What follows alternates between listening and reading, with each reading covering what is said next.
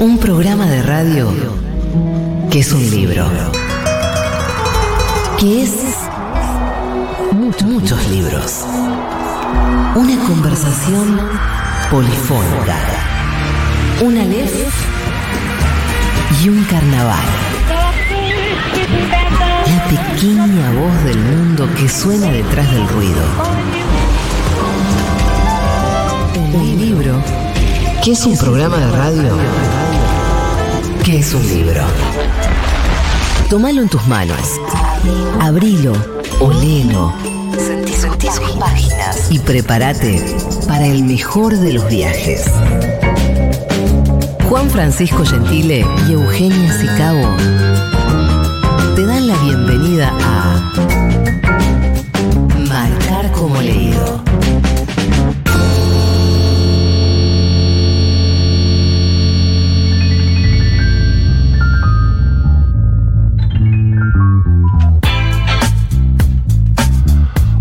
Tardes, buenas noches, bienvenidas, bienvenidos, bienvenides a una nueva emisión de Marcar como leído, el programa dedicado al fabuloso, insondable, maravilloso, misterioso universo de los libros, de la literatura, de Futurock. Como cada martes hasta las 9 de la noche vamos a estar acompañándote bueno, hoy es difícil abstraerse de la coyuntura, eh, jornada eh, absolutamente algarábica, eh, festiva para todo el pueblo argentino, le acaba de ganar 3 a 0 a Croacia por la semifinal del Mundial. Si nos estás escuchando en diferido, por ejemplo, dentro de 4 o 5 meses, esperemos que el resultado de todo esto sea más algarabía, si mayor nos festejo. estás escuchando en el futuro? Sí. Recordá que fuimos muy felices. Fuimos muy la felices hoy, esperemos seguir siendo felices y ser más felices todavía el martes que viene. Abuela, la, La, la, la, la, la, la, la. No, no, gracias, Paula Artiuk. Te agradezco mucho por este momento. Yo no entro en mí, Juan. No sé cómo Sí. vamos a hablar del insondable mundo de la literatura en el Sí, bueno, puede ser el insondable mundo de los- la marca De Nicolás. Otamendi y el Cuti Romero también, en la cual hay literatura seguramente y hay poesía y seguramente se lo podremos conversar con nuestro invitado de hoy, que es un invitado de lujo, que es eh, Pedro, Ma- Pedro Mairal, el escritor, novelista, en fin. Eh, tenemos, bueno, el habitual menú de marcar como leído eh, para este martes. Hola Euge, ¿cómo estás? Estoy muy bien. ¿Estás bien? Estoy muy bien. No entro en mí de la alegría. Sí. Es como una eh, satisfacción extrañísima, colectiva, Sí. que me absorbe, pero es mucho más grande que yo. Sí, bueno, eso es lindo, ¿no? Es, las mejores alegrías son esas, ¿no? Sí, La- las sí. que son más grandes que uno. Venía y además las calles del Buenos Aires al menos Sí. están cortadas por el carnaval. Sí, sí, el la carnaval gente. de la escaloneta. sí, y cómo la gente necesita, ¿no? Festejo, alegría, momentos así de, de explosión colectiva. Eh, vos sabés que yo, por una situación que no voy a contar, pero es fortuita, eh, hoy manejé 500 kilómetros más o menos de la mañana. Llegué a último minuto eh, a la casa con mis amigues con la que vi el partido. Eh, incluso llegué unos minutos tarde. Bueno, la calle era. ¿Te imaginas lo, lo que pasa los, los minutos previos a, a un partido como el de hoy en, en- en la calle? Es realmente dantesco. La gente eh, maneja por arriba de las veredas. eh, no- bueno, los semáforos no existen, obviamente. Eh, estás No, se suspenden, Al límite de la real, muerte. sí. sí, sí, todo el mundo está a punto de pisar un motociclista. Bueno, en fin. Y bueno, después tomé cerveza durante todo el partido porque es cábala, no porque me, me guste particularmente la ingesta etílica. Sabemos. Ah, hablando de ingesta etílica, vamos a brindar con nuestro vermucito de la Sí, fuerza. que tenemos el tenemos vermut de la blanco fuerza. y tenemos vermut rojo. Sí, hoy tenemos de los Salud. dos. Bueno, porque amerita, ¿no? Ahí va. Eh, está nuestro invitado. Hola, Pedro, ¿cómo estás? Bienvenido. ¿Cómo están? Brindando. Me agarran, me sorprenden brindando. Bueno, es una casualidad. Es una casualidad total. Bueno, em, tenemos el menú habitual de marcar como leído. Seguramente hoy sea un, un programa un poquito más eh, desprolijo, tal vez, producto de las emociones que estamos viviendo en el día de hoy. Pero además tenemos sorteazo. Sí, tenemos Hoy se van a sorteazo. llevar un montón de cosas. Sí, y queremos contarte que especialmente para estas fiestas, para Navidad, en ediciones Futurock, ya armamos el arbolito, porque desde hoy hasta Navidad, todas las compras en tienda.futurock.fm tienen tres cuotas sin interés y 20% de descuento, eh, pagando, o 20% de descuento pagando en efectivo en la librería que está ubicada en Medrano 707, que abre de lunes a viernes de 10 a 18 horas. Y se pre- hemos preparado seis combos navideños, eh, que se ajustan a todos los gustos, eh, que se pueden ver eh, junto al catálogo de en tienda.futurock.fm. Les podemos contar algunos de los combos a la audiencia. Dale. Eh, por ejemplo, em, vos tenés que elegir, de- eh, eh, son como trivias, digamos, eh, en el cual hay una consigna y uno tiene que elegir alguna opción y si tenés mayoría de la opción A, opción B, opción C, se te arma un combo de libros en particular con descuento en tienda.futurock.fm o en el local. Por ejemplo, si te vas de vacaciones te llevas A, literatura de terror, B, un libro finito y rápido eh, para leer rápidamente, ¿no? Para disfrutar el mar y la playa. C, literatura contemporánea. D, priorizando el Kindle, porque las niñas de la familia priorizan el lugar en las valijas. Eh, o, por ejemplo, E, las obras completas de Shakespeare. F, toda la colección de Mariana Enríquez, lo cual, bueno, va a ser complicado Es de un montón transportar. de esta altura, sí, ya tiene mucha obra Mariana. Eh, bueno, y así, ¿no? Tenemos una serie de combos eh, que se están armando con las novedades y los libros que ya forman parte del catálogo de Futurock. ¿Qué frase su- subrayarías? Tengo otro combo. A ver. somos lo que hacemos con lo que hicieron con nosotros, Jean-Paul Sartre. Que la libertad sea nuestra propia sustancia, Simón de Beauvoir. Tengo unas ganas de trabajar, pero me las aguanto, Don Ramón. Todos los grandes fueron niños alguna vez, pero solo unos pocos lo recuerdan, el principito. Porque siempre va a faltar la victoria definitiva mientras haya un pobre en la patria, Cristina Fernández de Kirchner. Ceder en las palabras es ceder en el deseo. Elizabeth Duval, que estuvo con nosotros el martes pasado en Marcar como leído. Bueno, y por ejemplo, si mirás en tu biblioteca y decís, uff, esto necesita un refresh. O por ejemplo decís, ah, qué linda mi biblioteca, parece un arco iris. O decís, "Mm, no puedo tener los géneros tan desordenados. O decís, claramente tengo que reclamarle a mis hijos eh, lugar para mi biblioteca. O podés decir, los de allá son los que no leí. O por ejemplo decís, si yo supiera a dónde dejé ese libro. Bueno, si tenés, por ejemplo, mayoría de respuestas A, tenés un combo en particular que es Periodistán, eh, el libro en argentino en la ruta de la seda, y un viaje a la India de carne y hueso. Si tenés mayoría de respuestas B, eh, sos el combo 2 con crónicas del litio y nada será como antes. Si tenés mayorías de C, sos el combo 3 con otras del rock y una botella.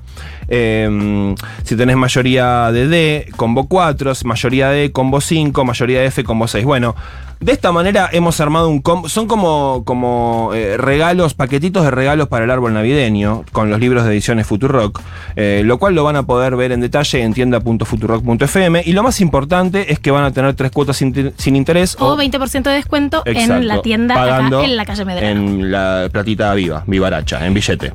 ¿Está la mesa servida? Está la mesa recontra servida, quédense hasta las 9 de la noche. Esto se llama Marcar como leído. Somos los mismos después de un gran libro. Marcar como leído. La lectura como experiencia transformadora.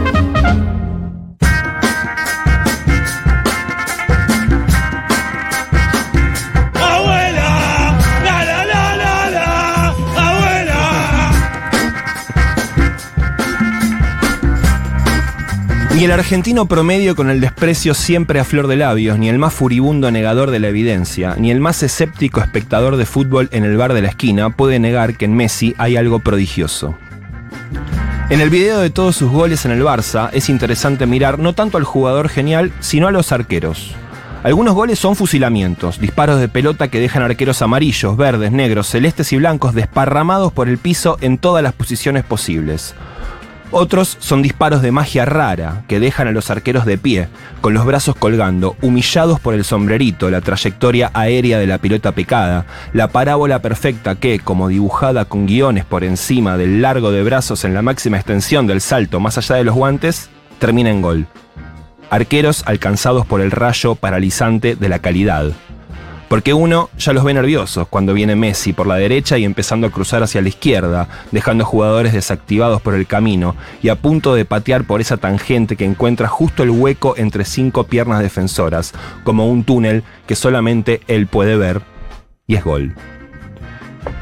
Este texto pertenece a Esta historia ya no está disponible, el último libro de Pedro Amairal, que está aquí con nosotros en el piso de Futurock. Hola Pedro, bienvenido. Bienvenido, Pedro. ¿Cómo hola estás? Eugenia, hola Juan, ¿cómo andan? Estoy medio ronco por gritar los goles, pero vamos para adelante. Vamos para adelante, sí, estamos, estamos todos. Hoy se nos permite, se nos permite Sí. la- las imperfecciones, las hilachas, Totalmente. como nunca antes. Eh, bueno, em, ¿cómo hablar de otra cosa? Eh, no sé si deberíamos hablar de otra cosa. No, no, hablemos, sí, sí, hablemos podemos de- hablar de otra cosa, pero- hablemos un poco de Pero para, hablemos un poco de lo que fue la magia esa, fue hermoso. Y la calle recién, Sí. la calle, ver la gente. Le- les cuento una cosa, yo vi el otro partido con Holanda eh, ¿En Montevideo? Montevideo y escuché que los uruguayos de la cuadra gritaban los goles de Holanda. Upa. Pero claro, a mí no me sorprende nada. Fui muchísimo No, tiempo al igual Uruguay. fue raro vivirlo, ¿viste? Eh, y entonces eh, me sentí lejos por primera vez, que no me siento nunca extranjero en Montevideo, jamás, ¿eh? Pero cuando se murió Maradona me sentí lejos y, y- y el otro día en el partido. Y hoy estar acá eh, en Buenos Aires fue una cosa hermosa. Y ca- ahora caminar por la calle, ver la felicidad de la gente. Y todo, todo, todo, el 3 a 0, eh, o sea, no... Sí. También, yo tampoco entro en mí mismo, me, Eh, me ¿dónde- envuelve la alegría ¿En qué, ¿En qué situación lo viste el partido? con, en la casa de mi hermana, eh, con mis dos hijos además. Mm. Eh, ahí mi hija se pone un poco nerviosa porque sabe que tiene nueve años y sabe que cuando viene un gol gritamos muy fuerte y le asusta un poco. Entonces se puso, se puso unos auriculares así eh, enormes para tapar un poco los gritos. Eh, no, y, y- y hermoso. Y me tomé un whisky además para bajar porque tenía unos nervios que no podía más. En la previa salió el whiskacho. No, no, en el segundo tiempo. Eso Ah, sí que bueno. es muy uruguayo. Estás adoptando las El whisky. costumbres del paisito. Totalmente, sí, lo mejor. Las mejores costumbres, sí, sí, sí. La sonrisa de Julián Álvarez como respuesta a todo. ¿Ustedes vieron el gesto con el que Sí. hizo el gol? Desde Sí. que toca la pelota se divierte, es un gol de pautrero, es un gol hermoso. Generaciones van a ver en loop ese gol de Y Julián la Álvarez. lleva como en el aire, ¿no? La- porque la- en un momento la- le pega la pelota en el pecho, medio. Viste que él mismo, cuando, cuando dijo, eh, dijo, la pelota me, como que me acompañó, ¿no? No sabía si se le iba a pasar a alguien, pero la pelota le rebotó a él en el pecho, fue como, hacé la voz, dijo, ¿viste? Hermoso. Un golazo, además, salió de antes de mitad de cancha. ¿Pensás en cómo volver palabras escritas estos momentos tan convocantes? Sí, trato, y, y ese texto que empezó a leer Juan eh, es un poco cómo sería la sintaxis de Messi, ¿no? Eh, si uno tradujera un gol de Messi a sintaxis, es un intento, siempre es un fracaso hacer eso, pero mm, es hermoso ver eso, ¿no? Y, además el, fútbol de Messi está cambiando un poco, ¿no? Ya no son estos, ese texto que leyó Juan tiene como 10 años. Eh, no son tanto estos goles de, que vienen de derecha a izquierda, esa, esa diagonal impredecible, sino que ahora son más unas asistencias perfectas. Hay un Messi más táctico, ¿no? Que sabe eh, pararse, frenar, caminar un poco más, manejar los Sí. tiempos. Hoy estaba viendo el partido con varios eh, amigos bosteros y decían, ah, está muy romaniano. Por momentos para la pelota y la, la tira para atrás. No está tan Sí. atolondrado para ir yendo para adelante. además ¿no? baja un montón, la va a Sí. buscar un montón. Sí, sí, sí, está de mitad de cancha para atrás, muchas veces, ¿no? No, y, y ese pase que, que- que hizo el otro día, eh, la asistencia contra Holanda, es una maravilla, porque el, o sea, el jugador está fuera de su campo de visión. Pero él tiene una visión cenital del partido, como si además ve el fantasma del gol. Eso es lo que me gusta de Messi. Hay un fantasma del gol que él ya lo percibe. Ya sabe que eso va a suceder o que está ahí adelante en el futuro inmediato. Eh, y, y tira la pelota para que eso suceda y se cumpla eso que él de alguna manera intuyó. Es hermoso. Bueno, ¿viste el defensor que tiene la máscara esa? eh, Sí. Yo le digo BSDM, porque parece Sí. una máscara así, bondage. Sadomasoquista, sí. exacto. Em, tiene 20 años. Eh, eh, veía de nuevo la jugada esa donde Messi lo saca a pasear, básicamente. Todo, sí, Eh, sí. Claro, Messi 35 años, el flaco 20, un defensor tremendo, venía siendo Sí. el mejor defensor del mundial. Y y Messi, Messi tal, tal vez con su, no sé, con, con cierta madurez que alcanzó como jugador, ¿no? Sí. Em, lo, lo- lo pasa por encima, Lo básicamente. pasa por encima. De hecho, la podría haber metido él. Sí. Pero la pasa. Eh, no, pero sí, es, ese paseíto que le hizo, es, ese jugador no se va a olvidar. nunca Bueno, y conectando el fútbol con la literatura, vos sabés que acá em, hemos hecho alguna vez un programa especial sobre fútbol y literatura, y una de las cosas que salían rápidamente es eh, una histórica discusión en el campo intelectual, en el campo de los escritores, respecto de si el fútbol puede ser materia de literatura, de poesía y poesía en el fútbol. Bueno, están esas frases clásicas de los escritores, em, por tal vez más antipopulares que decían el fútbol como opio de los pueblos, ¿no? Como espectáculo medio monstruoso. Y después, bueno, está la línea más. eh, Sebrelli contra el resto del mundo. Claro, después está la línea Fontana Uy, sí. Rosa, la, línea Soriano, ¿no? Sí. Eh, ¿Cómo te ubicas vos en, esa, Aris, en ese dial? Ayer hablé con, con Martín Coban y me encantó lo que dijo. A mí me gusta el fútbol y la literatura, dijo Martín. Eh, por suerte no hay que elegir entre los dos. ¿no?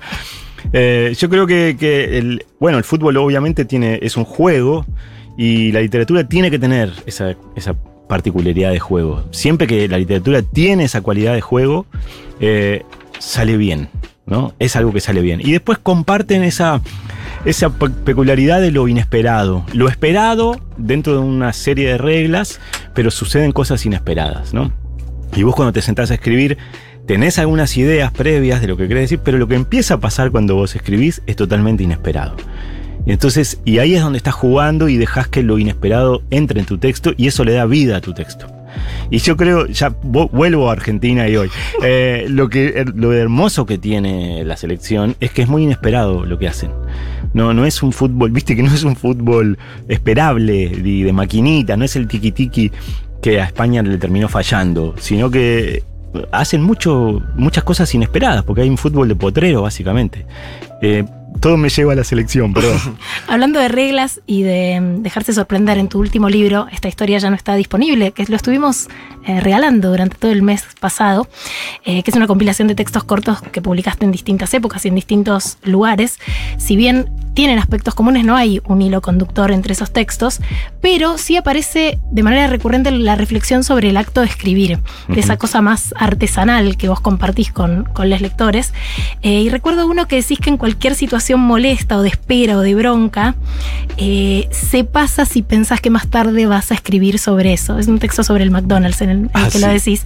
Eh, ¿Sería la literatura una suerte de venganza de las cosas chotas de la vida? Sí, totalmente. Es como me salva. Al igual que el humor, viste que el humor cuando de golpe estás en una mala y lográs reírte de esa pequeña desgracia eh, es, muy salvífico, ¿no? Te salva.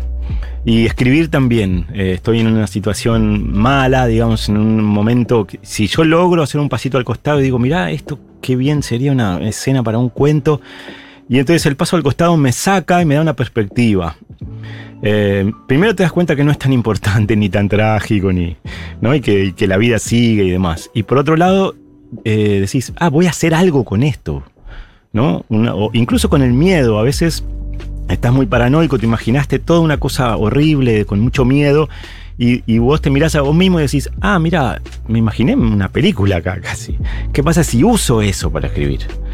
Entonces, eh, la escritura siempre tiene un movimiento hacia, hacia una especie de salvación de la, de la neura personal. De haber perdido hoy, ¿te podrías haber amparado en lo voy a escribir con la épica de la escritura? Y sí, porque hubiera observado cómo consuelo a mis hijos y no sé, por ahí nos subíamos al auto con caras largas y yo tratando de ver qué les digo y, y pienso, bueno, esto es una escenita que podría ir en algún lado. Sí, claro, claro, todo el tiempo. Igual no digo que, que la, la vida es más fácil y, y- y- y- y no, no me quiero hacer el superado, porque muchas veces estoy, estoy mal, ¿no? pero, pero lo que digo es que, que sí eh, es un pulmón, es un pulmón extra. eh, es un pulmón extra, la, escribir, la posibilidad de escribir. Em, eh, en algunas, eh, algunos de los textos de esta historia ya no está disponible, como también en algunas entrevistas que diste últimamente. ¿Dudas de tu capacidad actual de sentarte a escribir una novela de 300, 400 páginas nuevamente? Sí. Em, ¿Por qué? Te lo pregunto seguramente en, en la cabeza de cualquier lector o lectora que leyó La Uruguaya, que leyó Salvatierra, que tiene ganas de volver a leer un- novelas de Pedro Mairal largas Mm. y tal vez le interese saber por qué el autor de esos textos en algún momento dice, yo no sé si estoy para escribir de nuevo tranco largo, porque además estos textos de esta historia ya no está disponible, bueno, son todos cortitos, ¿no? Sí. Tienen un formato que podría ser una columna de un diario, una contratapa. Sí. Mira, a veces me salen novelas y a veces no. Y, mm, el, el mercado pide la novela, ¿no? Y los editores, mm, de hecho, te piden la novela porque es como el ladrillito que vende, digamos. Es el ladrillo de la construcción de la venta de libros. Una novela hace punta de lanza con otros libros en general. Eh, pero no siempre me salen novelas, ¿no? Y, y creo que hay un poco de. de- no sé, hay, hay como que educar a los lectores. Eh, la literatura argentina está llena de libros que no son novelas. Borges escribía, no escribía, no escribió una sola novela. Eh, no sé, por ejemplo, eh, Cortázar tiene muy buenos libros que son así como cosas para armar, con textos cortos. Sí, cronopios y famas, por ejemplo, ¿no? Como, Sí. como misceláneas. Sí, cosas como sueltas. Aguafuertes de art, ¿no? Son como grandes textos de la literatura nacional que no son. Y entonces no yo son creo que yo creo que lo, que- lo que no quiero hacer es eh, decir como eso, estos son libros de transición, ¿viste? Entre novela y novela, como si la novela fuera lo importante. Para mí no hay géneros menores. O sea, yo le pongo la misma pólvora, el mismo amor a los textos que escribo para un diario o cosas que escribo para un portal en internet. Eh, a todo le meto la misma pirotecnia, digamos. Eh, y después los recopilo y elijo lo que salió bien, ¿no? No, no digo que siempre un texto corto tenga la, la altura de una página de una- de una novela, pero puede tenerlo. Eh, porque, ¿por qué esta especie de gran superstición de la, de la novela como el género mayor? ¿no? Mm. Eh, por supuesto, cuando no estoy escribiendo novela, denigro la novela. ¿no? Pero vos escribís en muchos géneros y en muchos registros. El Año del Desierto es una distopía. eh, el Gran Surubí es una novela escrita en versos. Están los pornosonetos, que son poemas guarros escritos en endecasílabos a la manera de la escritura isabelina. Eh, ¿Qué viene primero a la hora de decidir escribir en uno u otro registro? Yo creo que viene un deseo, ¿no? Hay un deseo de escribir algo y un poco como el Karate Kid que el señor Miyagi lo, lo hace hacer distintos movimientos que él no sabe para qué va a hacer, para qué me hace pintar la cerca. Entonces ejercitarte en distintos géneros hace que después cuando aparece ese deseo de escritura, ese deseo encuentre su mejor forma de ser dicho o de, o de ser, digamos, ¿no? Entonces te sale el movimiento del Karate Kid en el combate, que sería en el momento que te sale la- en las ganas de escribir. Eh, entonces yo creo que es eso. Primero es un deseo de comunicar algo. Ahora, ¿cómo conviene decir eso? ¿En primera persona, en prosa, en una canción, en un, en un poema, en un cuento? Eso es algo que, que yo dejo más o menos que la escritura vaya probando. Me ha pasado de empezar algún poema que termine siendo un cuento. Me ha pasado, todo me ha pasado cruzado, digamos. Los géneros están siempre cruzados y ya Borges lo enseñó eso, ¿no? Viste que escribía prólogos que eran cuentos y ensayos que eran, eran, eran eh, cuentos también. O sea, todo, todo está cruzado, ¿no? No creo mucho en la pureza de los géneros. Entonces me siento a escribir y después veo qué es eso. Estamos conversando en Marcar como leído con Pedro Mairal, escritor, bueno, autor. Su último libro es Esta historia ya no está disponible, que lo estuvimos comentando en el último mes aquí en, en la sección del Espacio Planeta, en Marcar como leído. Eh, vamos a, continuar conversando con Pedro en la próxima media hora del programa. Eh, y ahora tenemos eh, las habituales secciones que engalanan la mesa de Marcar como leído cada martes. Ya venimos. Juan Francisco Gentile Eugenia Sicabo.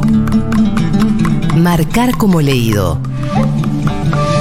Futurock.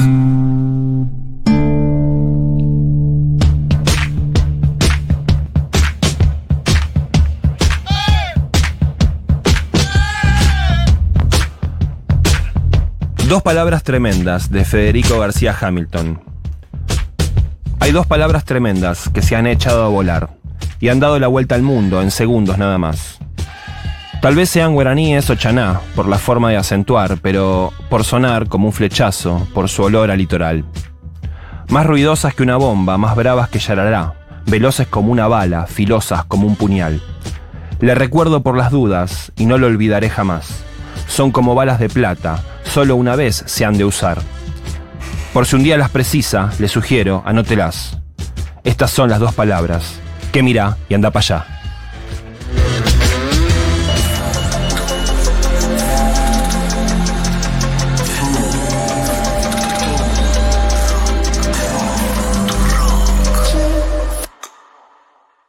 Anda para allá.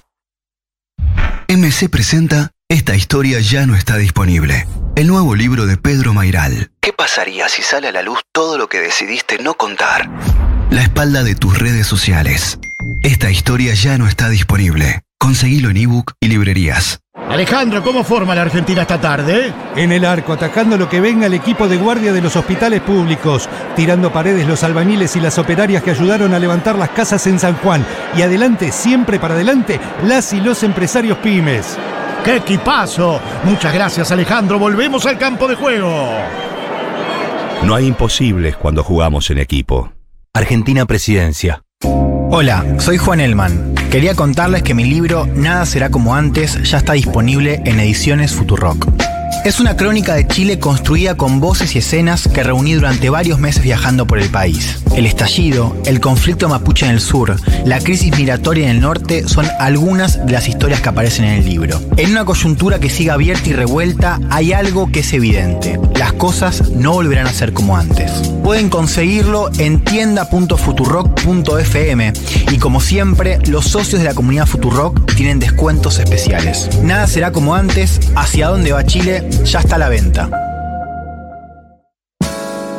Ya estamos en comunicación con nuestro primer entrevistado del día, es Gabriel Catopois, ministro de Obras Públicas de la Nación. Gabriel, muchas gracias por atendernos. ¿Qué tal, Gabriel? ¿Cómo estás? Muy bien. Gabriel Sued, Florencia Barragán y Leandro Renú. Que el trabajo que viene ahora es, este, por un lado, el de la política. Es la política la que, la que, la que, la que se tiene que ir ordenando, es el peronismo el que va a ir encontrando y ya está encontrando esos, esos ordenadores. ¿Cómo la ves? Ese es el gol de Messi que aparece y, bueno, y en un minuto ordena, bueno, eso va a pasar en el peronismo y está pasando. Domingos de 9 a 12. Y por supuesto que lo que termina de ordenar a, a nuestra fuerza es que, que, la- que las medidas y las decisiones que tomemos todos los días vayan en la dirección correcta. ¿Cómo la ves? Eh, vamos a hablar con nuestro tercer entrevistado del día. Estamos hablando de el intendente de Lanús, Néstor Grindetti, que también es vicepresidente de Independiente y en esa calidad lo saludamos y lo felicitamos. ¿Qué haces, Néstor? ¿Cómo te va? ¿Qué tal, Gabriel? Un gusto conversar con ustedes. Buen día. Complejizamos primero para clarificar después. Obviamente no, no, no, no se pretende hacer una devaluación oficial porque eso metería más leña al fuego a, a la inflación. Ahora, en algún momento eso va a suceder porque el dólar de 300 no va a bajar a 170. Futurock. Futurock. Democratizando incomodidades. Marcar como leído. Nunca la radio se pareció tanto a los libros. Todos los martes a las 20. Por Futurock.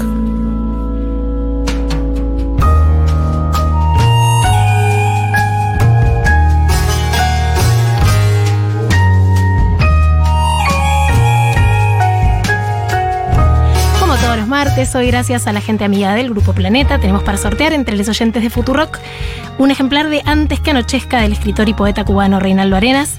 Es eh, una novela súper dura, directa, con imágenes de alto impacto.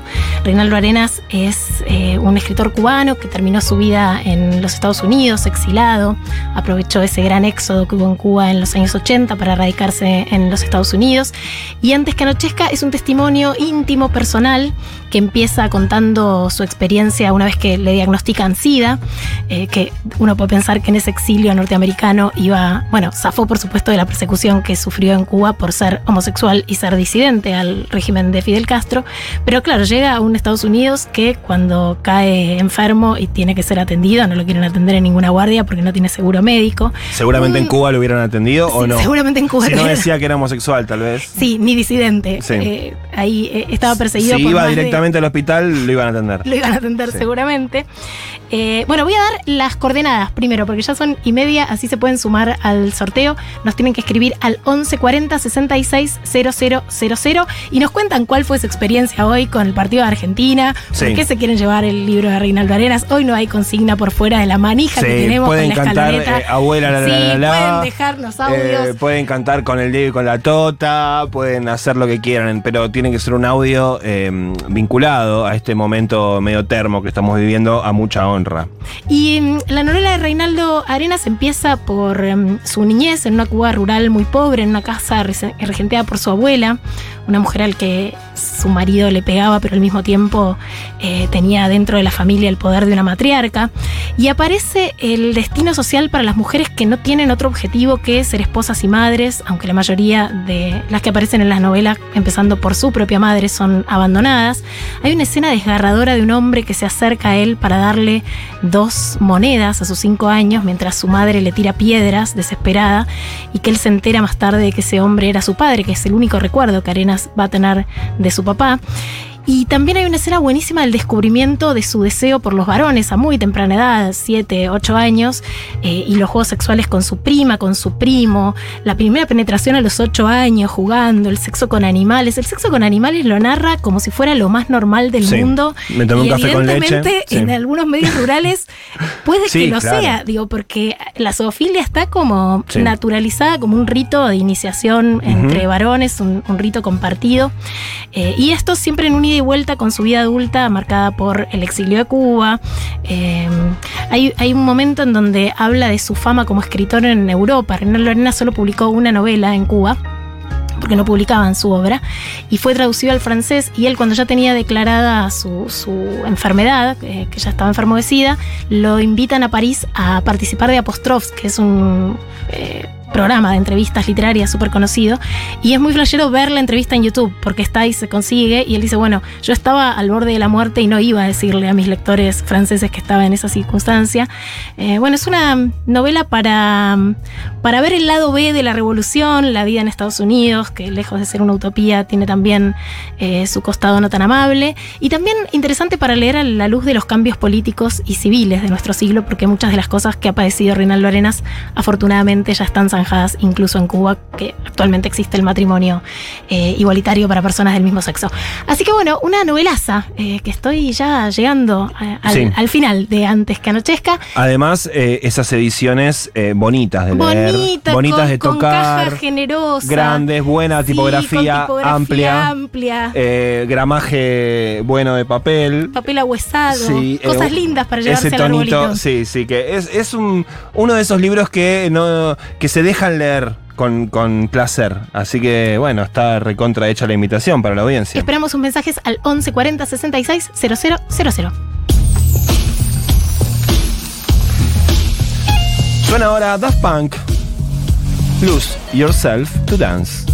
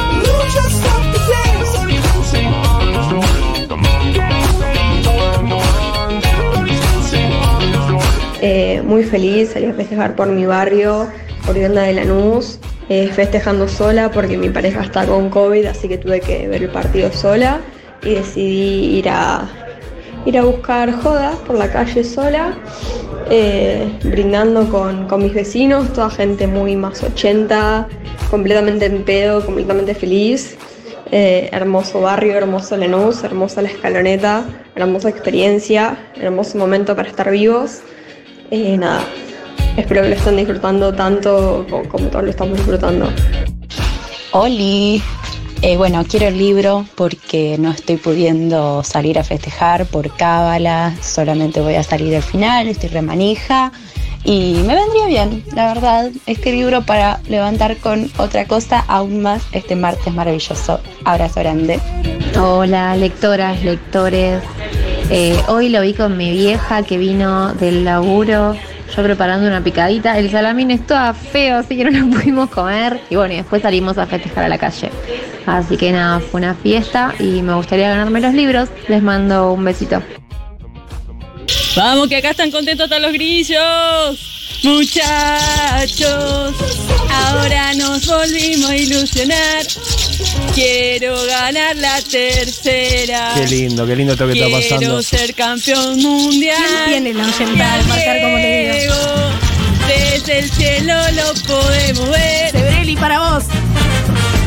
Hermoso, hermoso. Toda la gente que nos está enviando audios al 1140 660000. Me llamó la atención que haya un salamín que esté feo. Es algo que no eh, Calor, el desconozco. calor, hay que ver desde qué Pero parte el de la Argentina nos está ¿Cuándo está feo el salamín? No sé.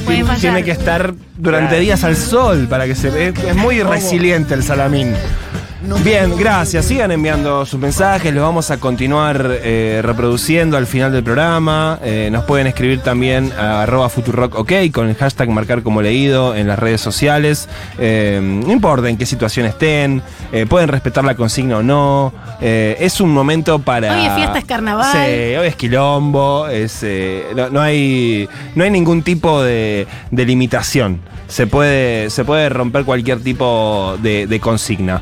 Eh, bien, continuamos conversando con Pedro Mairal aquí en el aire de Marcar como leído. Yo, bueno, eh, fue el fin de semana largo eh, y entonces me llevé el libro de Pedro y lo marqué bastante. eh, me llamó la atención en particular eh, un texto que se llama Los Tímidos.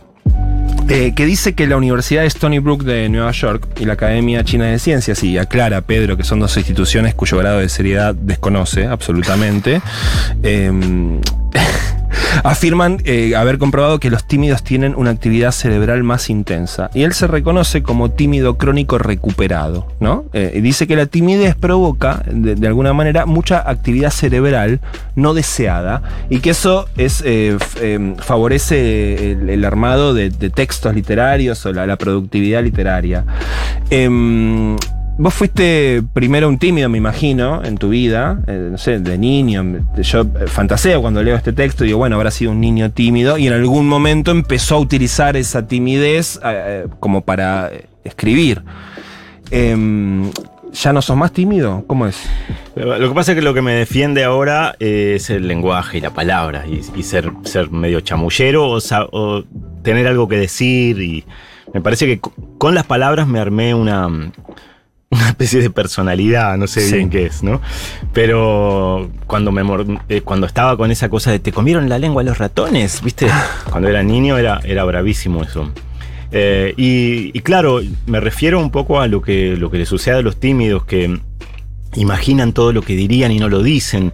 Y la literatura es muy buena para lo no dicho. Eh, lo que sucede de la piel para adentro, lo que no te animaste a decir, lo que, viste, es eso, lo que los franceses llaman el pensamiento de la escalera, que es cómo no le, cómo no le respondí esto cuando te está yendo. Un clásico, ¿no? Un clásico. Eh, repasar la situación que ocurrió. Exacto. eh, y castigarte por no haber dicho determinadas cosas. Todos Y- somos tan inteligentes cuando nos estamos yendo del lugar donde claro. tendríamos que haber dicho las cosas. estás yéndote y decís, ¿cómo no dije eso? Y la literatura te da la chance de hacerlo. Eh, y entonces, de alguna manera, eh, creo que, el tímido tiene esa especie de recorrido eh, donde actúa con su cabeza, imaginando cosas, previendo cómo le va a salir, revisando después cómo le salió mal y no se animó. Entonces, toda esa situación, como decía hace un rato, que con el miedo imaginas cosas, el tímido imagina cómo hubiera actuado si se hubiera animado a salir al mundo. Y después lo puede escribir. Los actores suelen ser tímidos. O sea, gente que, la gente que actúa, eh, hay muchos actores que eran tímidos. A mí me ha llamado mucho la atención cuando laburé eh, durante varios años en un suplemento cultural de un diario, entrevista, eh, cubría teatro en una época y hacía entrevistas con, con actores, gente que llenaba teatros, que, que- actuaba para miles de personas. El nivel de introspección y, cómo me costaba generar una charla interesante en una entrevista, estaban recontra para adentro. Y esta persona este, me, me, me flasheaba, ¿viste? Verlo tan, tan para adentro ante mí, que era un periodista cualquiera, en la rueda de prensa que daban 20 notas. Eh, y claro, evidentemente hay algo ahí eh, que justamente en su propia personalidad después liberan en el momento del escenario, ¿no? Y aprenden a actuar porque, porque la- están todo el tiempo quizá actuando un poco. Eh, la actuación es algo que aprenden para interactuar con la gente. Y, y además vos le das a un tímido un papel y claro, sale para afuera toda una cosa que estaba completamente eh, como tapada. Quiero venir a declarar que me cuesta tanto empatar a Pedro Mairal con timidez. Lo conozco hace más de 15 años, enfrenta escenarios, ahora sos compositor, eh, tocas la guitarra. Te vi hace poco en el Conex con Casiari, Casiari leía y Pedro cantaba junto a Rafa Otey, que tienen un dúo llamado Pensé que era viernes. Sí. La Es timidez que- quedó bastante. Sí, para sí, atrás, que, ¿no? quedó atrás, quedó atrás. Pero fue la palabra lo que me salvó. La escritura, escribir, ir pensando cosas y. ¿Pero que fuiste un adolescente muy tímido, por ejemplo, hasta el momento que empezaste a escribir? Eh, ¿En qué momento se destrabó eso? Cuando me empecé a dar cuenta que podía ser gracioso. Viste, cuando el, el gracioso de la clase eh, de golpe dice, ah, mirá, esto me salvó. ¿No? Eh, cuando empecé a ver que la palabra tenía un, un efecto. Porque era el más chiquito, el más petizo, viste, el, el- el nene llorón. eh, y descubrir que la- en la interacción, cuando decías algo, los demás se reían. Y decir justo la cosa para que la profesora no se enojara, pero casi. Entonces, eh, eh, ahí la palabra me empezó, me empezó, me empezó a salvar. Quiero hablar del Pedro compositor. ¿Qué te está dando la música que no te da la literatura? Que te estás mudando de género abruptamente. Eh, me- la canción, sobre todo, la canción es una, una especie de, de, eh, aparatito de comunicación muy poderoso. En tres minutos eh, hay una emoción provocada por una serie de, de acordes, digamos, a veces con una letra que, que pasable. Y, y funciona sin que la gente tenga que leer. Lo escucha en la, en la radio, ponele, ¿no? Lo escucha andando en auto, en, en la casa de lejos. Eh, entonces, hay algo de esa velocidad de comunicación que tiene la, la música.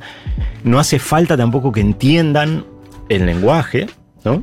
O sea, cualquiera escucha a Dios Nonino y se emociona en Japón, en cualquier lado. Eh, entonces, Ah, decís el idioma que traspasa esa Sí. frontera inclusive. traspasa la barrera del idioma, ¿no? Atahualpa Yupanqui lo adoraban en Japón, no entendían una, una sola palabra de lo que cantaba, pero entendían la emoción, ¿no? Entonces creo que es eso. A veces, eh, a veces la, la literatura tiene una, una velocidad y un, esfuerzo de recepción que medio lento y la música es más, es más, es más rápido y, y es, es no verbal. Además está esa cosa pegadiza. Hay temas tuyos que son muy pegadizos. El vecino de Superman, por ejemplo. claro, una vez que lo escuchaste vas cantando tarararán, ta, tan, ta, tan, ta, ta, ta. Sí, eso es porque, porque es un poco como los Beatles al principio, sé pocos, sab- sabía pocos acordes, entonces con tres acordes haces algo muy pegadizo.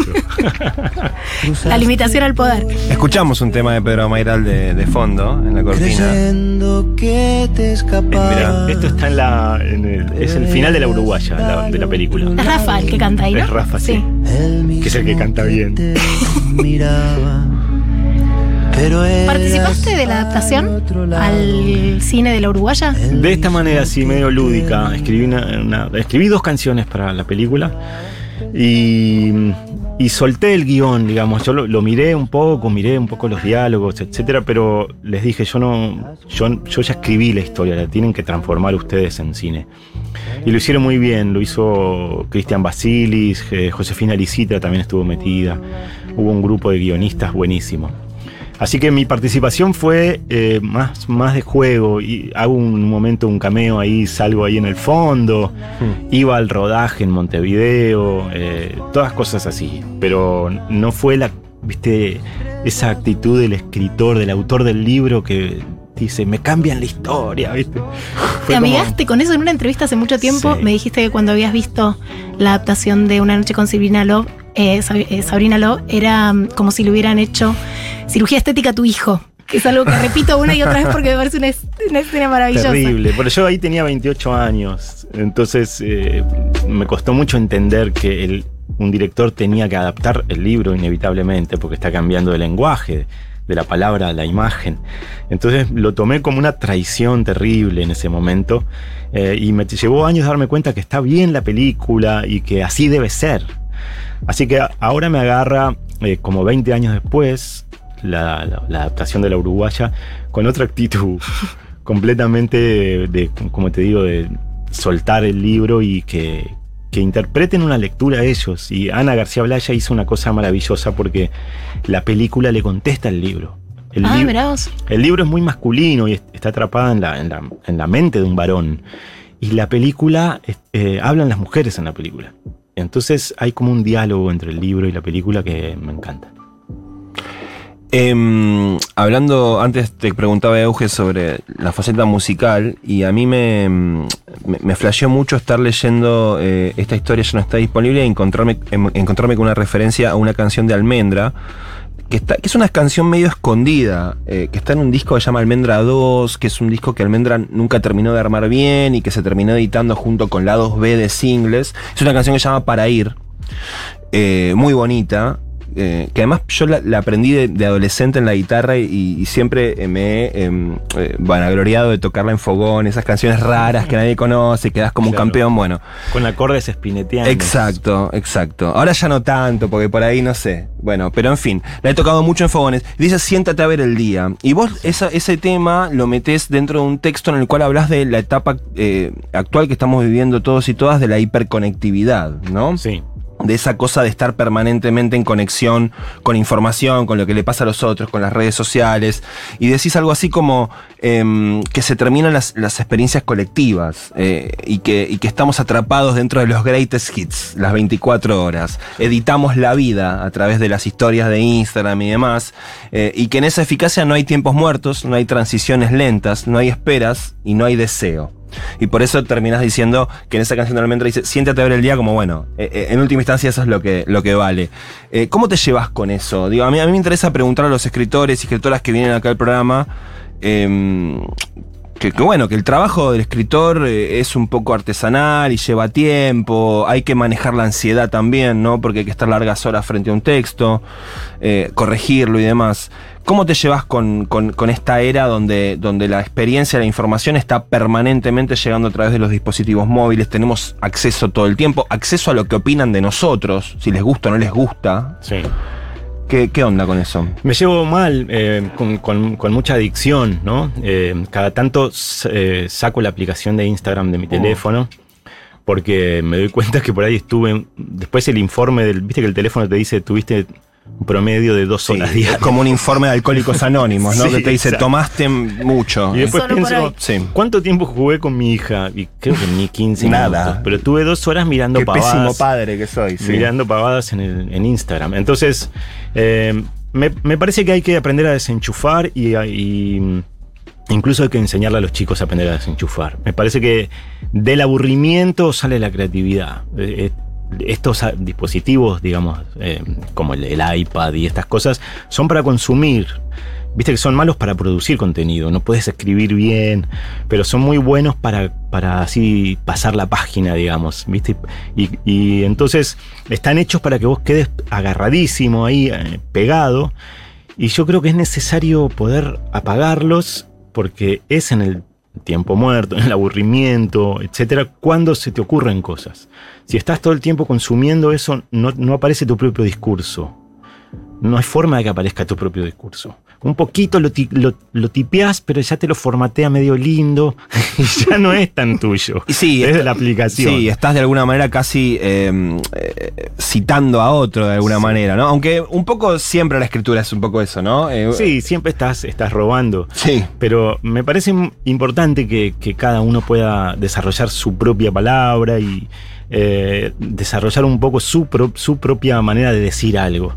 Eh, pero, bueno, suena medio a viejazo lo que estoy diciendo, pero me parece importante poder apagar estas cositas. Están, están diseñadas además con, viste, la cosa así medio tragamonedas. El feed es algo que se hace como blip, blip, blip, blip, se te Sí. vuelve a cargar y cae para abajo. Es muy adictivo. No, más que viejazo está en sintonía con lo que vienen diagnosticando buena parte de los pensadores contemporáneos, tipo Byul Chung Han, el filósofo surcoreano, en La Sociedad del Cansancio, dice, bueno, esta sociedad del multitasking, de la multitarea y la multiatención, se puede pensar que es algo bueno, pero en realidad es todo lo contrario, o sea, hay que tener capacidad de aburrimiento y hay que tener capacidad de concentración para producir algo nuevo. Sí, porque, perdón, No hay, no hay manera que de la multiatención surja algo Creo que nuevo. el capitalismo tiene la capacidad de mostrarte eso, el multitasking y el estar permanentemente productivo o, o disponible para, para tu jefe, para como algo canchero y joven. Exacto. ¿no? Estamos todo el día en redes sociales porque somos cancheros y jóvenes y de alguna manera estamos hiperexplotados las 24 horas. Eso, digo, no quiere decir que uno haga una militancia, bueno, anti redes sociales y nada. Bueno, yo como vos me lo desinstalo un par de días y después me lo instalo de nuevo a ver qué likes tuve. Sí, pero la, eso, la- no la idea de la disponibilidad que decís, Juan, me parece buena, ¿no? Porque eh, los aparatitos te dicen, tenés disponible toda la info del mundo. Pero también tenés que estar vos disponible 24 horas para el aparatito ese. Entonces, la idea de esta historia ya no está disponible también es un poco como, bueno, eh, no estoy tan disponible. Quiero no estar tan disponible para esto. ¿no? Que sabes que le agregaste un ya, porque lo No, que dice an- an- Instagram es sí. la historia no está disponible. No, pero antes aparecía con un ya. Ah, sí. mira. Creo que sí, porque creo que hice capturas de, de pantalla. El otro día hay una de Messi que dice esta historia no está disponible y la hice una captura porque me encantó. Pero, ¿quién, qué, cosa no está más disponible? ¿Para quién no está más disponible? Es cuando sale esa leyenda, para el aparatito, para vos, para, para el otro. Eh, y la idea de no estar tan disponible para eso, para, para, para el gran monstruo de, las redes, ¿no? Eh, me parece que, nada, es, es, más una expresión de deseo que algo que yo logre, ¿no? Última, sos un gran lector de poesía, vos, eh, Pedro. ¿Qué es lo que encontrás en ese género que te hace siempre volver ahí? La fuerza de la palabra, la fuerza, la fuerza de la vida, la fuerza de la palabra está ahí eh, completamente eh, en una manera esencial, como, como si fueran las gotitas de un perfume que después con, digamos, con un poema lo disolvés y, ¿no? y haces un, un cuento, ¿no? Y, y un cuento lo disolvés y haces una novela, pero medio innecesaria.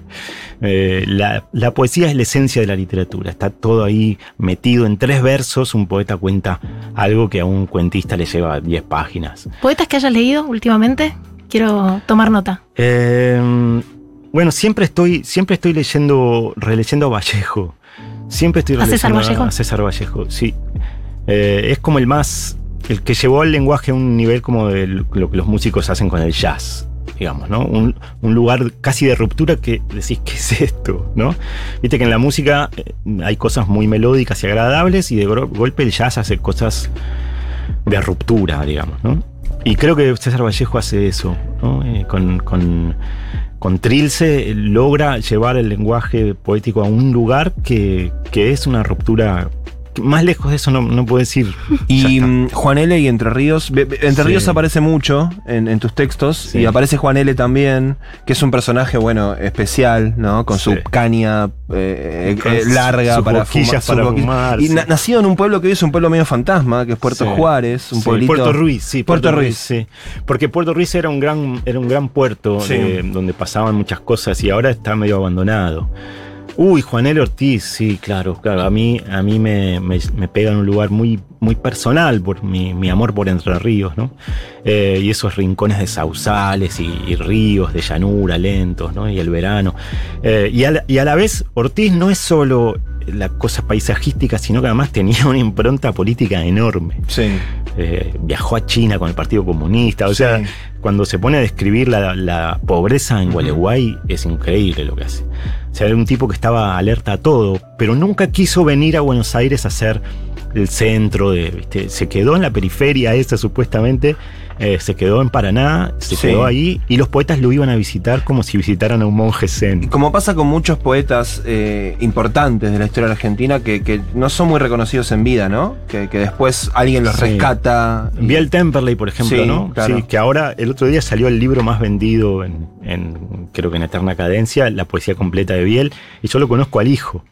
Y le dije que imagínate si, si tu viejo hubiera sabido, porque no Que en vendió, una librería de Palermo. que no, no, no vendió un libro en su vida, Su vida. jamás. Jamás. Y me dice, no sé, yo creo que si hubiera sabido se cambiaba el nombre. Me dice. Muchísimas gracias, Pedro. Gracias, Pedro, por por haber venido. pasado por marcar como leído. Un placer. charla, gracias. Muy bien, continúa a marcar como leído por un minuto y medio Club de más. lectura. Ya venimos. Queremos leer con otros y otras. ¿Vos por qué página vas? En Marcar como leído, un libro por mes. Este es nuestro club de lectura.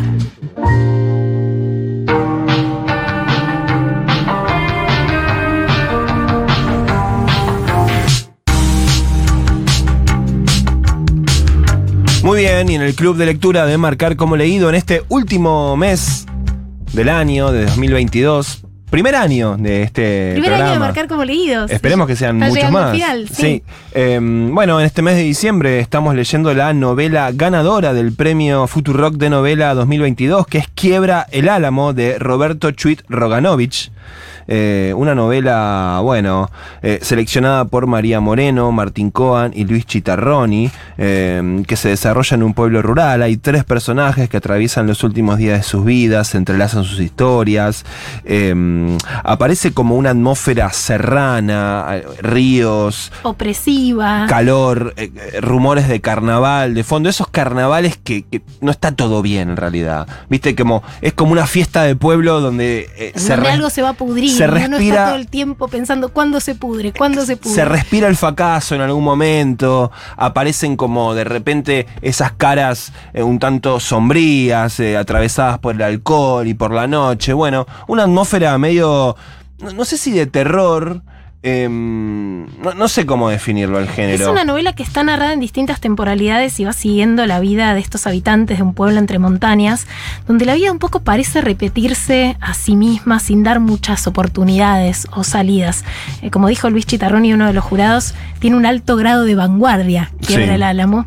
Y por cómo está contada, sabemos que algunos personajes que leemos están en peligro en un momento, pero que finalmente llegaron a viejos, o sea, dan informaciones que anticipan o sugieren acciones en el futuro.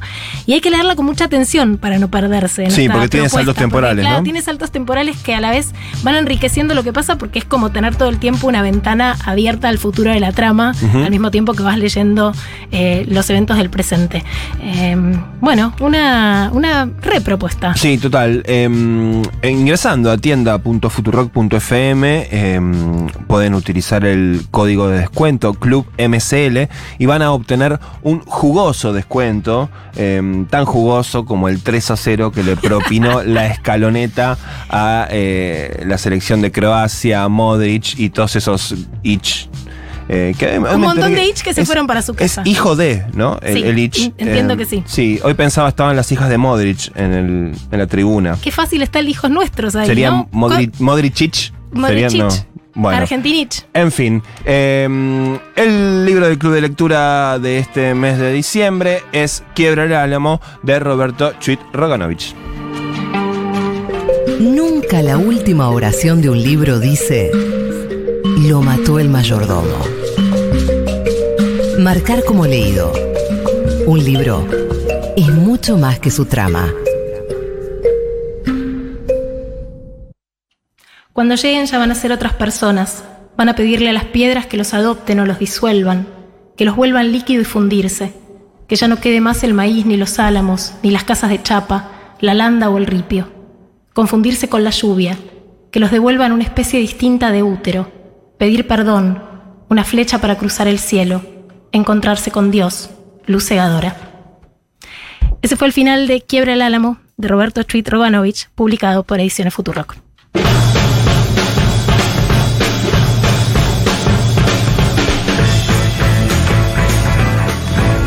Muy bien, llega a su final esta edición de Marcar como leído. ¿Qué onda? Bien. Abuela. La, la, la, la, la. Está la gente en el obelisco, no sé qué hacemos. Vamos ahora de la cabeza, de la cabeza a agitar. La, la, la, la. Qué lindo que es. Eso es en el barrio de Villaluro. Hoy veía que en Google Maps alguien eh, ya etiquetó, puso el pin en el, en el mapa eh, como abuela la la la la, lugar de culto. Es, Entonces es ya, un ya lugar está de marcado. peregrinación. Exactamente. En la Bien, final ahí estaremos. eh, tenemos eh, ganadora del ejemplar de eh, Antes que anochezca de Reinaldo Arenas, cortesía de la editorial Planeta. Se trata de Paula Sebastián.